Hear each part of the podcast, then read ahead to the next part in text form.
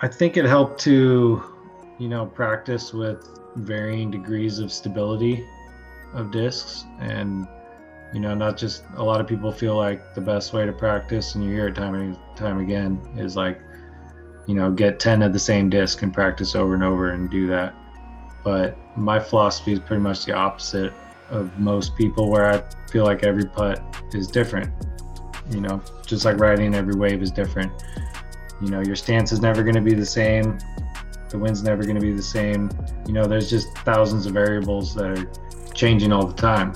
So the owner of the town wanted to do something for me and since the disc golf tournament was in town he uh, he arranged to have me dropped off at the tournament in a helicopter. I've been saying it for about eight about two years now. I don't think we should be allowed to jump putt in circle two. What's up everybody? Thanks for tuning in matt bell here with the chain clankers podcast what is going on, everyone? Welcome back to another episode of the Chain Clankers podcast. We have a really good episode today. We get into some some sweet topics. Uh, we got to talk with Matt Bell and Quentin. Tell us what we talked about today yeah, today is going to be the episode for you if you want to get better at putting. I know we've said that a couple of times, but I, I keep asking over on Instagram, you know, what do you guys want to get better at? What what do you feel is suffering in your game right now? And, and consistently, we're hearing a lot of putting. So definitely wanted to have another putting episode out there. And I think this is a putting episode, unlike any of the other ones that we've done before. You're going to hear some tips on this episode that I've never even thought of before and they're really good. And and just a little sneak peek there is you know if you if you compare your putting to studying for a test and you're trying to cram before a tournament just like you're trying to cram before an exam might not work out well for you so we have some methods and some new things you can try out that will improve your putting and allow you to make more of those putts in tournaments league nights pressure situations whatever it is as well as we do talk a little bit about mentality we talk about matt bell's journey in disc golf how he got started how it's going for him right now, as well as his hot take, which might actually surprise you for it being a putting episode. And you want to make sure you stay to the end. I know, I know, I know, I always say make sure you stay tuned through the end, but you want to listen to the story that comes out in this ace round. This is literally the craziest story that we have had on this podcast. So you want to make sure you listen to that. Hit that subscribe and follow button now if you haven't already. Leave a comment on this episode. Uh, tell us what your thoughts of these putting tips were, maybe the hot take coming up. Super interested to hear from you guys. And without further ado, let's go ahead and let's bring Matt on. All righty, everyone. Let's welcome on Matt Bell. Super excited to have you on the podcast today, man. How is it going up in the Northeast? Oh, not bad, not bad. As you can tell, you know, just got my beanie on, living the life aquatic, growing my beard out for the Northeast. So, ready for winter. How long have you been up there now? Uh, since May of 2019.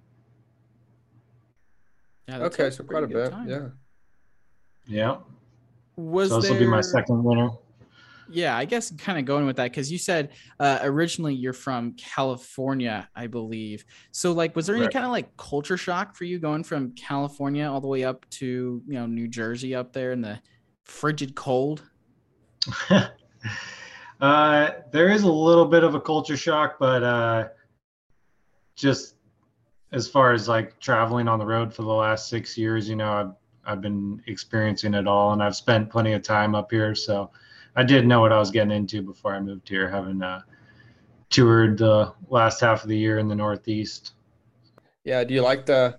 You say you're kind of getting used to the cold up there. Do you like it though? It's different, different experience for sure. I feel like some people thrive in the cold weather. Yeah, I mean, I prior to this, I'd only spent like one winter up in the Sierras up at Donner Summit, which is up at like 7,000 feet. So that was quite the experience. And yeah, living anywhere where it gets cold, you know, below freezing, it's quite the experience. And it takes some getting used to, but definitely like it. It's good for the body, you know, for sure. So, how is the uh, disc golf scene out there? It's huge, man.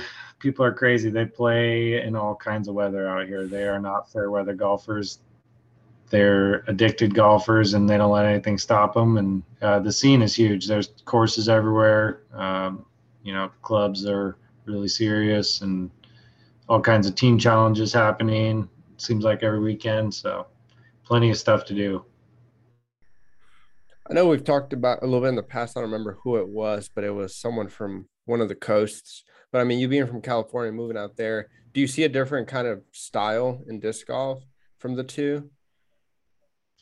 Um, a little bit. You know, there's definitely a hotbed of really good disc golfers up in uh, Northern California, and uh, you know, I feel like that talent level um, kind of just kept passing down from generation to generation to where you got a bunch of really good disc golfers, and uh, you know, in the Northeast, there's just a lot of new players, so you don't necessarily have that like small tight knit group of people that are really really good. You have a lot of a lot of new players and a and a lot of clubs with amateurs. Uh, but the passion for the game, you know, is the same everywhere. So.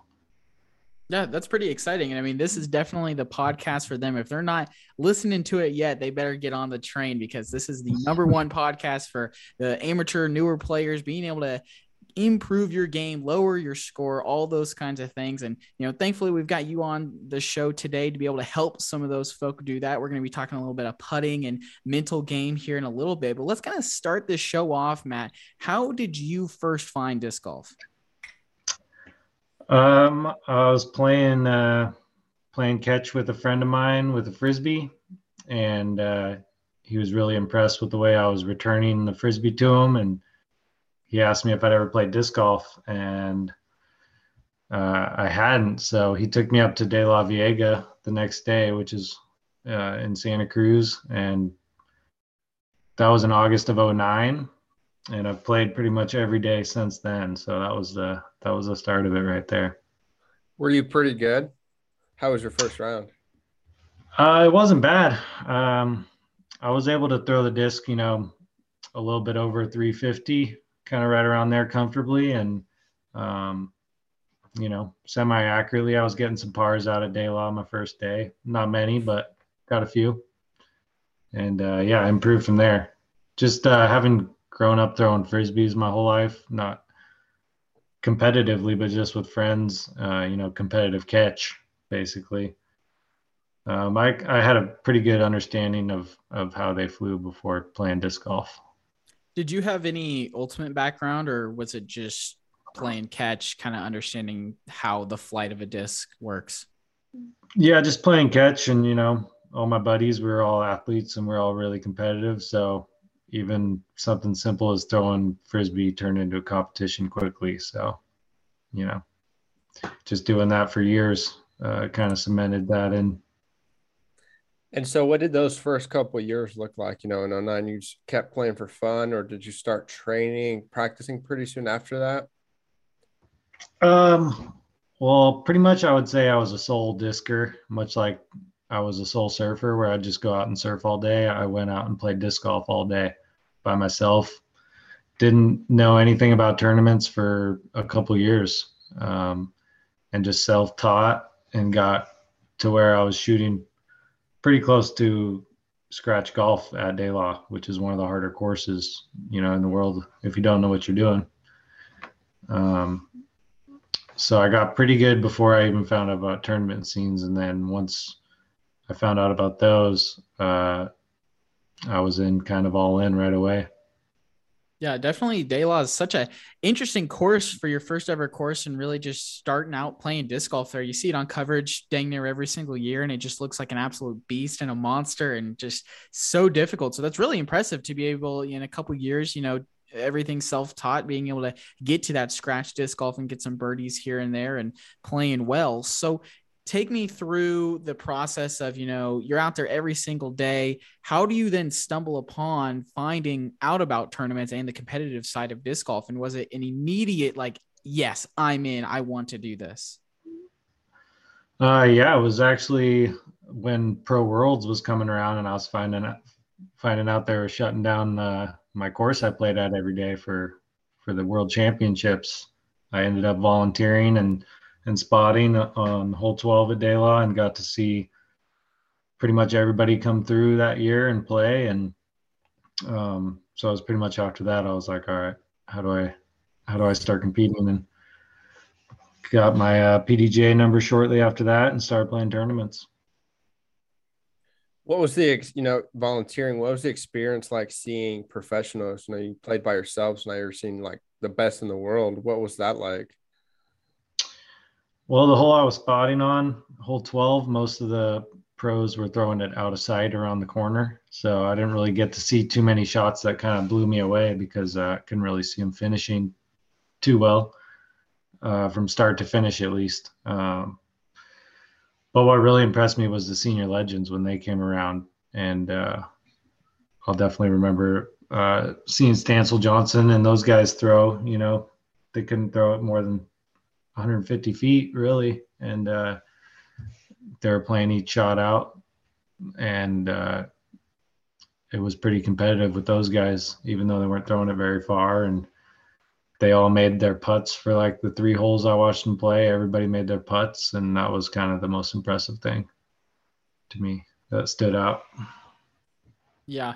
So finding out about tournaments and i think you kind of had already touched on this a little bit kind of came uh, i feel like a lot of people have this happen to them you know get really addicted wanting to play a whole lot of tournaments. In that time frame of playing in a ton of tournaments was there ever the moment of hey i'm going to go to youtube and start maybe learning from these people or talking to pros was anyone like kind of helping you improve? How how were you able to keep a benchmark of your improvement? Was it just based off a of finish at the tournaments um, I think it was based off, um, you know, me realizing what my potential could be kind of early on, even before before tournaments. Um, and so once I did find out about the tournament scene, I did watch some coverage for a time period when I played like half a season as an amateur. But then once I kind of started to go pro and win open tournaments and stuff, I, I kind of focused more on just playing a lot and gaining as as much experience as I could on the field in tournaments. And so that was kind of my strategy was just play every day, play as much as I could, and uh, take it from there. Were you, you know, in the beginning, were you a pretty well-rounded player, or was there something in your game that kind of gave you an advantage? You know, like distance or your putting was really good. I uh, I got good at putting um, pretty early on. So that was definitely something um, I rode for a long time and still riding the putting train. So it's definitely carried me throughout my career and helped me get a lot of a lot of early wins, make some, you know, make one extra putt per round. And if it's a three round tournament, you could end up winning by three if you hang in there. So that was that was kind of what got me a lot of my early wins in the open division. Yeah, and I mean we've said it before on this show countless times, especially for those eh, for every player, but for I feel like the amateur players the most, it's really that putting that can separate you from your competition. If you're able to knock down that 25 30 footer consistently and hit a couple of putts from circle 2, that just makes you so much more deadly and you can expand that landing zone circle of being able to score birdies, being able to save pars, those kinds of things. Where if you know you have to be within side 10, 8 feet to be able to make that putt, that's going to hurt your scoring opportunities. So that's really interesting to hear you say. And was your were you always a good putter? Like, did you, how much did you have to work on putting to get really good? You know, it something I worked on a lot. I definitely put in a lot of hours. Um, you know, and most of the time, um, it wasn't as constructive as it could be. But you know, that's just kind of the learning process, especially when you're self-teaching. Um, but I went through trial and error and um, hours and hours of practice to to get better at practicing. It was a big was a big thing that helped me get to the next level time and time again was getting better how to practice efficiently. And I have to give a lot of credit too to Greg Barsby because he's who actually took me out on tour in 2015 and we toured for several years together and spent a lot of time working with each other keeping our putts up making sure we're we're getting better and not you know you definitely don't want to get complacent with putting because you can lose it really quick. So definitely got to stay on it. Well, we're on the subject of putting, let's let's talk about that for a little bit. So, I mean, besides practice, you know, obviously practice, practice, practice is going to help people improve. Um, what were some of the things that helped you the most in your putting game? I think it helped to, you know, practice with um, varying degrees of stability of discs and you know not just a lot of people feel like the best way to practice and you hear it time and time again is like you know get 10 of the same disc and practice over and over and do that. But my philosophy is pretty much the opposite of most people where i feel like every putt is different. You know just like riding every wave is different. You know your stance is never going to be the same. The wind's never going to be the same. You know there's just thousands of variables that are you know changing all the time. So you know repetition is good to a certain point but you know creativity i feel like on the putting green is the most important so just treating every putt uniquely and differently and situationally and something i do that is is practicing with a bunch of different putters and being able to adjust and make little slight adjustments and still be effective. And uh, that translates to the course, I think, a lot more than just trying to do the same thing. And that's the only way you're practicing.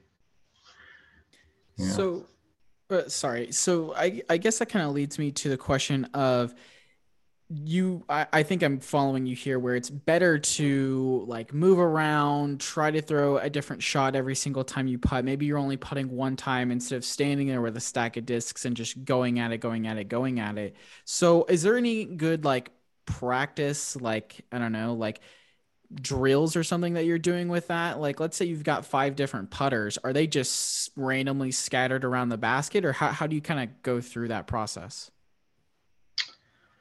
um, I like I like to change it up. I don't really feel like I need to stick to any one routine. Um, because then if I feel like I don't do that routine, maybe it's going to throw my game off. So don't really have a set routine that I feel like I have to stick to.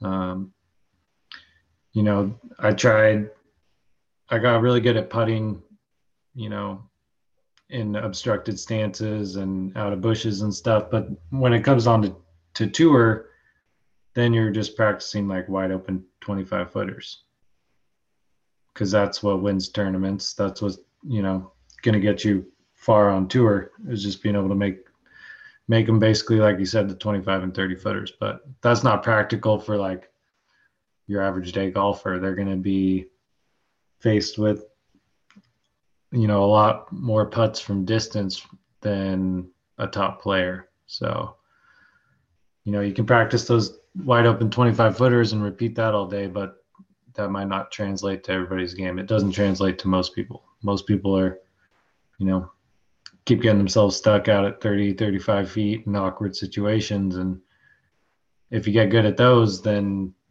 you know, you're the talk of the town at that point. So, you know, it's good, you know, to be good at putting and then, you know, practicing, you can get better. But do you ever feel like you struggle with you know plateauing and feeling like you're not not getting better at putting or where you become stagnant and maybe the putter doesn't feel as good as you were and what do you do to kind of give you that either confidence or that ex- advantage back in your putting if that does happen yeah um i'd say there was a time you know after four or five years of being a good putter where you know, I got good by making it as complicated as I could and trying to dissect everything. And uh, that got me really good. But then, you know, sometimes I wasn't working and I actually found myself going back to a point where I was able to completely simplify putting to where it's not complicated. And, you know, go back to kind of the core principles of,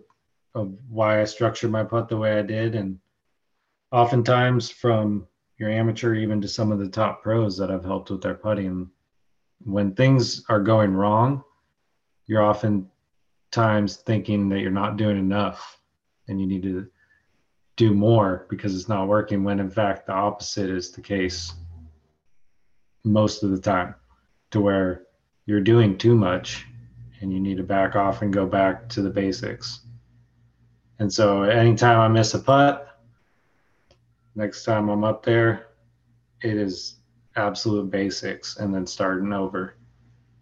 And when you're Um, saying basics and like the way that you physically putt, what do you mean by that? Um, well, I have a lot of, well, a few things that I go back to, and uh, basically, it's the way I naturally hold a disc in my hand without thinking about it. My preferred putting angle. It's not. It's not something that's not going to be natural for me. And you know, sometimes I will change that up in a tournament, but then if it's not working, I can go back to where, okay, this is naturally how I hold it, so I don't even have to think about that depending on how far away I am, I think about the spin rotation, how many dis, how many rotations are coming out of the hand. I have little rules for distances as far as how big the pocket is, which is like the power pocket for the putt. You know, I may only allow myself a couple inches one way or another from certain distances, and uh, I don't want to get into too details, you know, too fine a detail about it, but. Uh, I basically have some principles that I can fall back on that are my basics for when things aren't going right. And, uh, you know, that works for me. It's worked for people that I've taught it to. It's something I teach in my lessons and uh, clinics I've been doing for the last couple of years, and it's changed people's lives for sure. Yeah, you know, I feel like that makes a lot of sense, and it's going to be. There's no point in us really asking you specifically what yours are because I feel like they're going to be different for every single person. Um, I agree.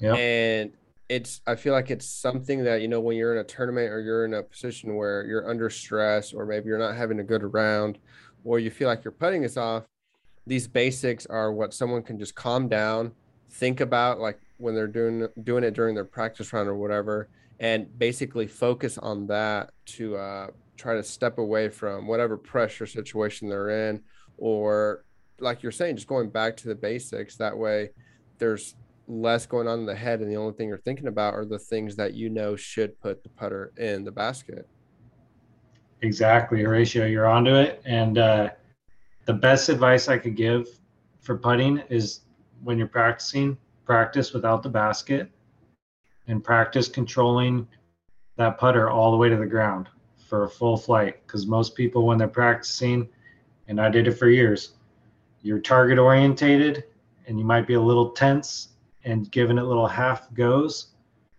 instead of doing a full putt just like a full throw. And it's really hard to do when you're target orientated. You take that basket away and you naturally send that putter through the air 10, 25, 30 feet. It doesn't have to be very far. And just get that natural motion of what you're naturally going to do to get that putter through space and time. And then apply that to the target because what you're naturally going to do isn't going to break down in a pressure situation. If you're trying to emulate something or somebody, that's going to break down a lot quicker in a pressure situation than what you naturally would do. So you don't have to think about it. I think that's really good advice. I've never never even thought about that before, but that does make a lot of sense. If you're just trying to control the flight of the disc and if you're just putting without a target, you're able to just naturally putt and it takes away that tenseness, it takes away that pressure. That is such a good tip. Wow, that I yeah, that really spoke to me, man. That was awesome. So I, I Will guess make the kinda- easiest 25 footer of your life after doing that. I guarantee it. so that kind of leads me to if that's such a good thing is that something that i should maybe start before my round or before my practice putting should i just start by doing i don't know 10 15 just you know five from each distance of just practicing my regular form of putting or is that just kind of something you do when you're not feeling good with your That's all I've been doing for the last few.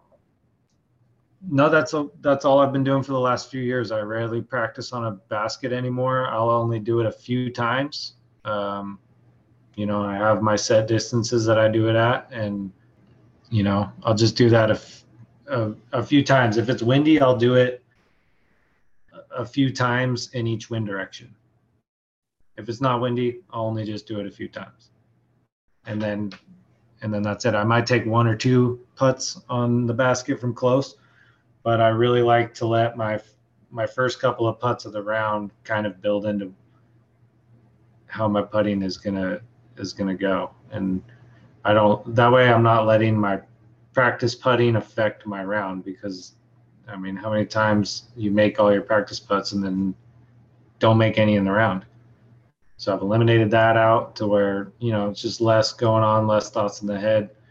If it feels good, you don't need to change it. It's like trying to cram before an exam. If you're not ready, you're not ready. You know. So if you're feeling good and confident, stick with that. Don't change it and carry that confidence into the round. Cool. I yeah. love it. You know, I think that's unless you got more, I think that's pretty good on on putting. I want to get moving here. Uh, tell us yeah. a little bit about those first couple years on tour with uh, Barsby. What was that like? And kind of tell us a little bit about what it compares to maybe nowadays. But you know, Barsby's been traveling on tour more than more than most people on tour. Uh, he's been doing it since he was like 14 or 15 years old, traveling the country with people. So um, he knew a lot of people in every town, so that was always nice. We were always taken care of, and and didn't have to worry about that. And uh, he's definitely a, a champion of the people, for the people, and everywhere we went, you know, we made it. He made it a point that we're gonna usually be there first and usually leaving last and hanging out with whoever was there, the locals, the local club, getting to know the guys and really making connections with people because that was just as important to him as winning his world championship was you know making those real connections with people and having as full of an experience you can you know for one weekend in a town and uh, really make the most of it and I can't thank him enough for that experience. And, you know, I've tried to carry that on through my touring these last few years by myself. And, you know, we're all still there hanging out at every tournament and get to see each other every weekend, all the guys. So uh, it's really, it's really changed in that there's just more people on tour and uh, we're having more fun. So I hate to be the one who asks this question but what what was it that made you guys stop touring? Because you said that you uh, you tour by yourself now, right?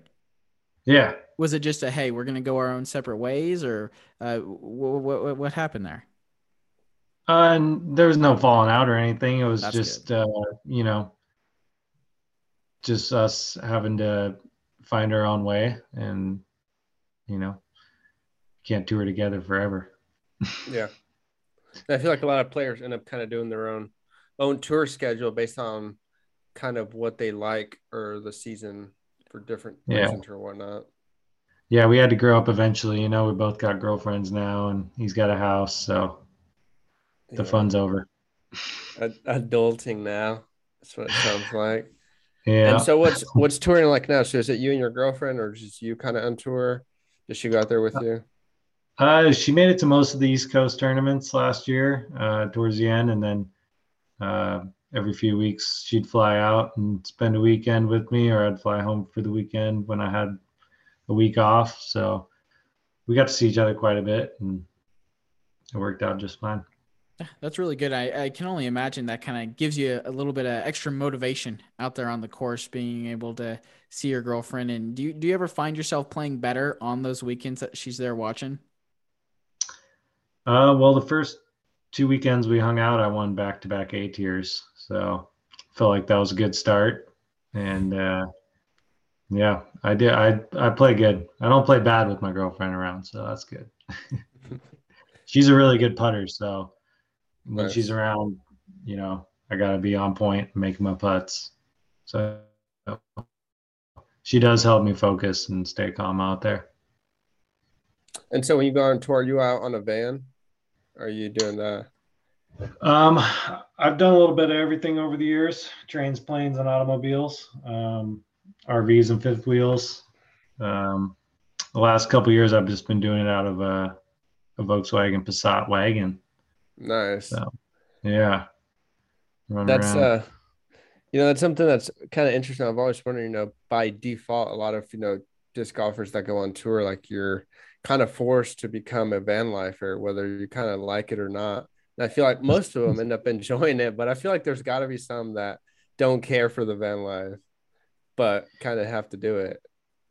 It's possible. Um, you know, I'm sure we'd all like to be in A class RVs, but you Yeah. know, the van life the van life is perfect for now and perfect for what we do. So, you know, most like like you said, most people enjoy it. So it's not a bad way to travel.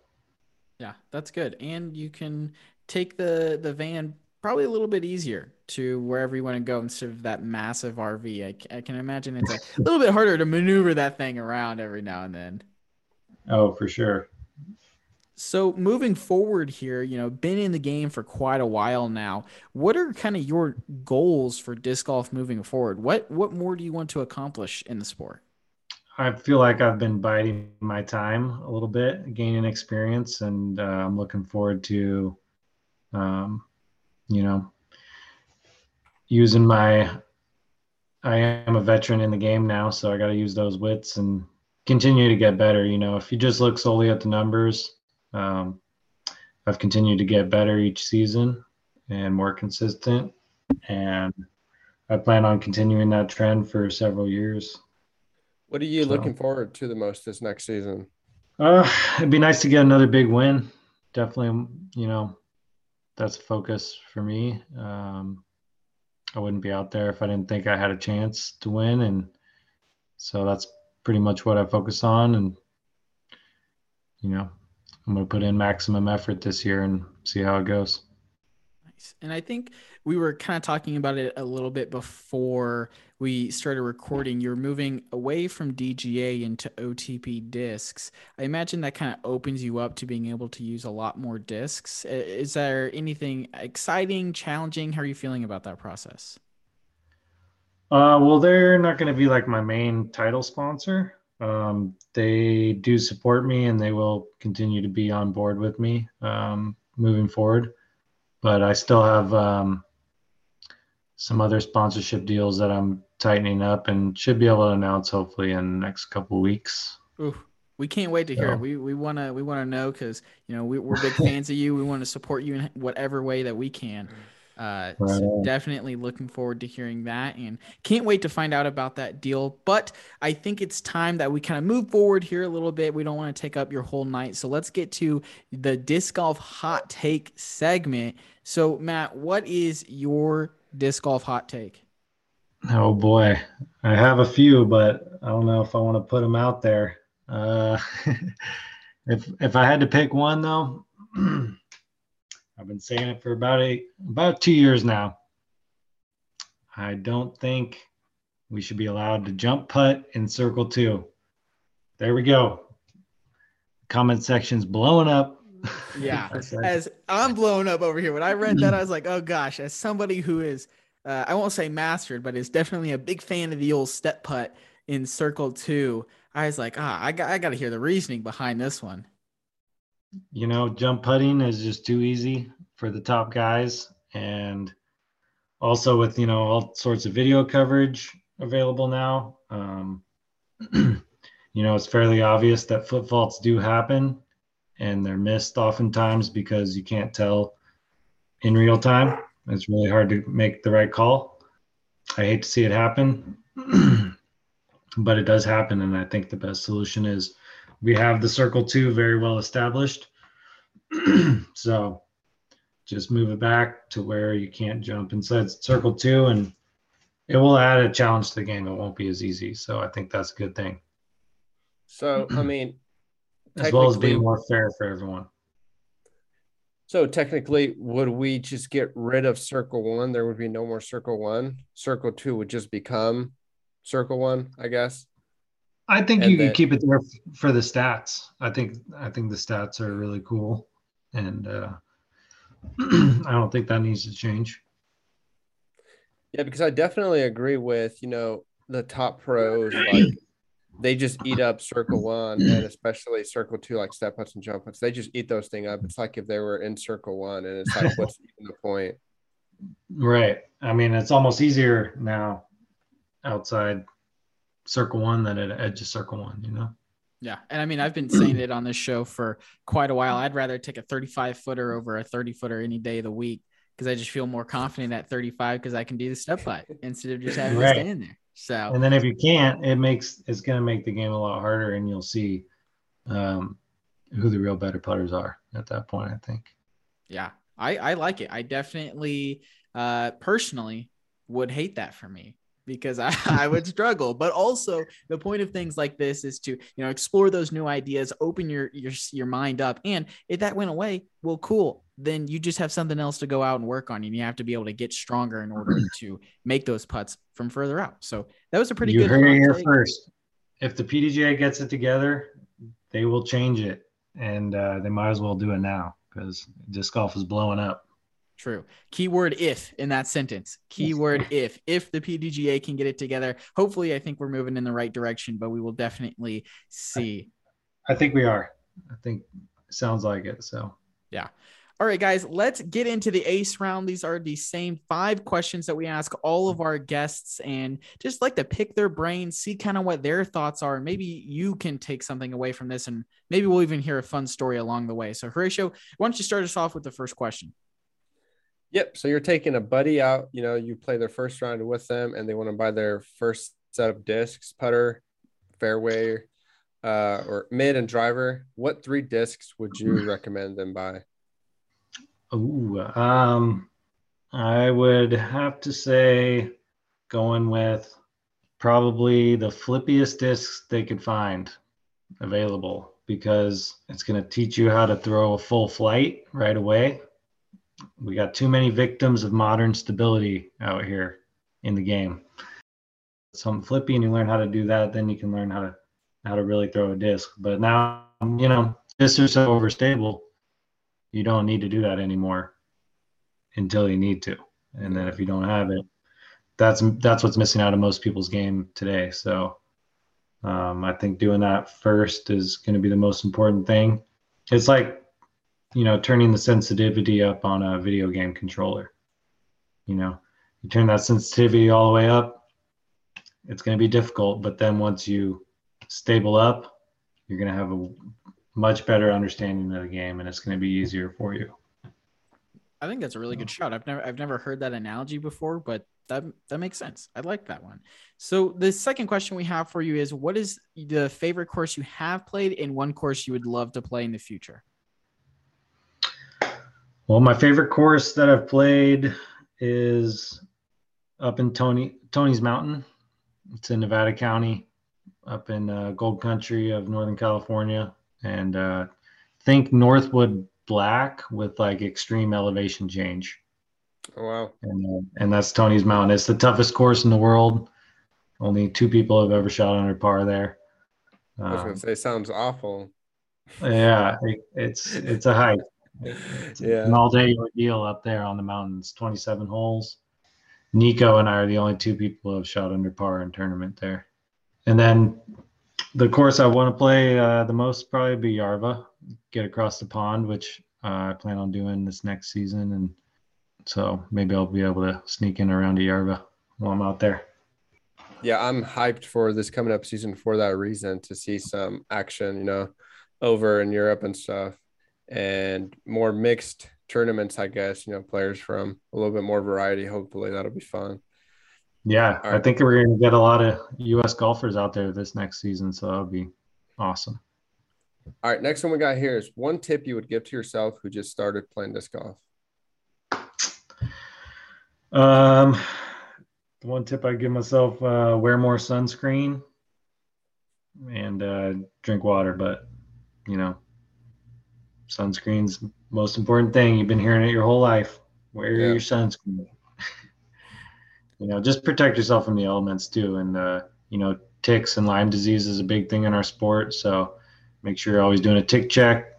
You know, wear the proper clothing to avoid those. Yeah, big facts on that tick check. I think we've been playing for what two and a half ish years ratio. I lose count. It hasn't even been that long. And uh, I think for me, I had not had a single tick until like last summer.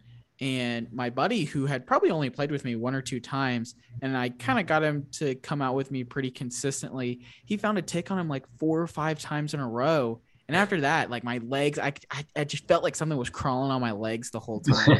and then I oh, finally yeah. found a couple on myself.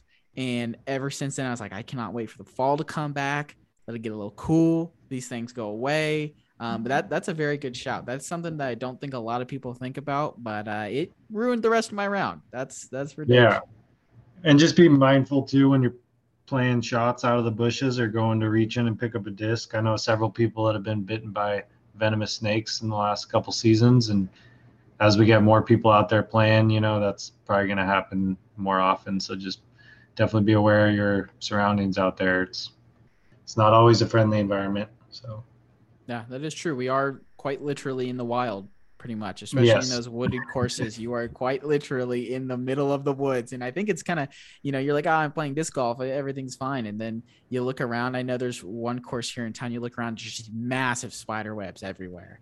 And uh, if I don't care about that disc and it's in there, it is the spider's disc at that point. Oh, yeah. All right. We'll keep moving here. So, our fourth question we got for you What is your favorite memory playing disc golf? man, it'd be hard to pick one. I've been I've been traveling all over and had some some pretty good adventures, but definitely one that uh that sticks out amongst the majority would be uh back in 2019 i want to say it was right after masters cup a bunch of us headed up to uh very rural part of northern california uh, this is in the Salmon River Russian wilderness area and very remote. Like the closest store is over 40 minutes away. And uh, you're in a canyon pretty isolated from the world, basically. And I was out there a couple days prior to the event. So I was the only one in town. And town consists of like a bar and a campground and a disc golf course.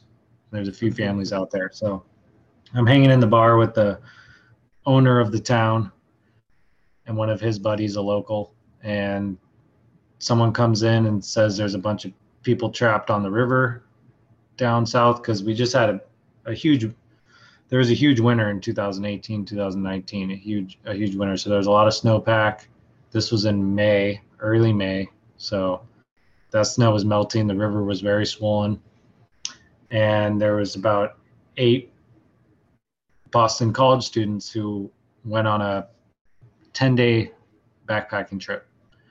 And seven of them were green. It was their first time backpacking.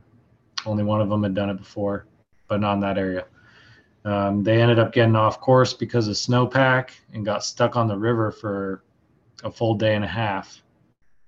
One of them actually swam across the river and barely made it because the water's freezing and is moving really fast. So he went and got help. Nobody could help him. There's no swiftwater rescue. The fire department's not trained for that. The sheriff's department's not trained for that. Um, you know, short of getting a helicopter with a swiftwater rescue team from, you know, Humboldt or Shasta, you know, was probably days away from happening if they wanted to organize that. So I was pretty much their best shot. I just bought an inflatable kayak and volunteered myself to go down there. And I grew up on rivers.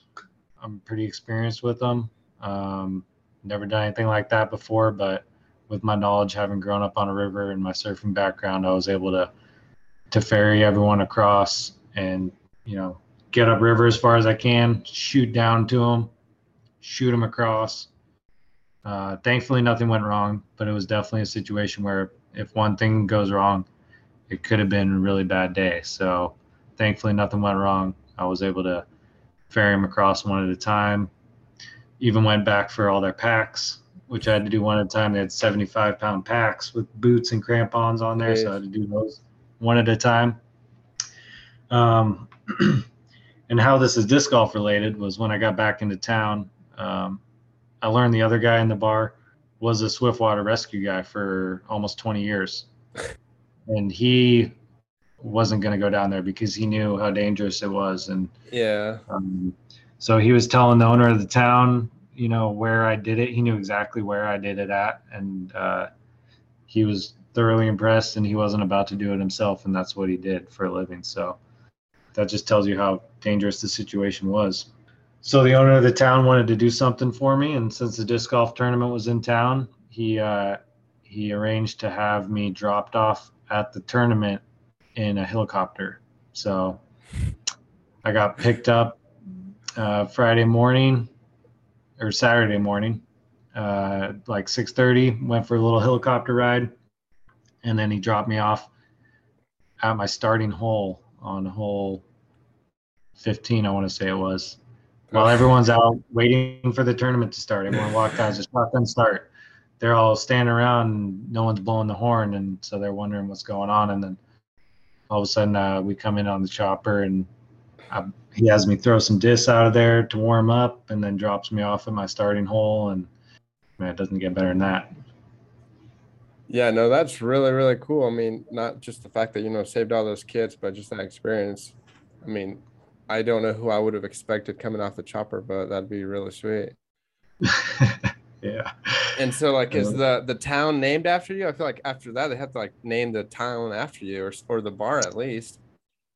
Um, I'm actually also the the uh, unofficial uh, marshal in the town because a couple years prior, uh, we had to hold a fugitive at gunpoint that was uh, in the town, but that's a different story.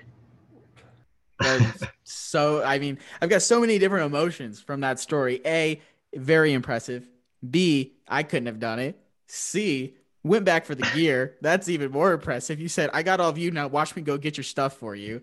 Uh, yeah, that is so crazy. And then uh, I just hope you had a good round because I would have been personally embarrassed if I got dropped off by a helicopter and then just played like trash. No, I had a good battle with Conrad that weekend. Um, I committed to putting with the glow fly all weekend and and was able to stay close to him while he was shooting fire and uh, made a little battle for him here and there. Nice. Yeah, that is such such a crazy story. I'm I'm glad I'm glad you're able to save those folk and we're going to have to have you on another time so that way we are able to hear this fugitive story cuz after that one I am I'm ready for the next one. right? Yeah, we can do that. All right. I think last question we got here for you before we get you out of here is what is the biggest mistake you see new players make? Um, you know, I'd hate to crash on everybody anybody's parade, so I, I don't really want to call out any like anything uh, in particular, but I just think you know mistakes are a part of the game, as you know they are in life. You know, they're a learning experience. So I think as long as you're learning from the mistakes you made, you know, um, can you call it a mistake at that point? It's, you know, that's how you learn and get better. And, um, you know, this game emulates life in a lot of ways. And one of the things is making mistakes and you just got to figure out ways to do things better and try and avoid them. Yeah, and I think personally, the number one way to avoid those mistakes is make sure you hit that subscribe button right now so you never miss another episode. And you can hear other great interviews uh, like this one. We've got tons of other ones, so definitely make sure you do that. You don't want to miss them. Let us make the mistakes for you. Hear other people's mistakes. Don't be the one who has to make the mistakes. Matt, this was such a fun show. Uh, love talking to you, learning from you. Where can the people connect with you on social media? Uh, you can check me out on Instagram, Matt Bell City. Um, Matt Bell City being anywhere outside of Circle One, you know, that's where I'm at. You can find me out there. And then, uh, you know, check out my website, Matt Bell Disc Golf, as well as on Facebook. And, you know, from my future sponsors, you'll be able to find out stuff from them too. Cool, man. Well, thank you so much for taking the time. We're super excited to hear, you know, what's coming up for you this next season, and we wish you nothing but the best of luck, and hopefully get get some more wins this upcoming season. Thank you very much. Thank you, Horatio, Quentin. It's great to meet you guys, and we'll have to do it again. Thank you for listening to the Chain Clankers podcast. Make sure you follow us on Twitter and Instagram at Chain Clankers and hit that subscribe button wherever you're listening to us from so you never miss another episode.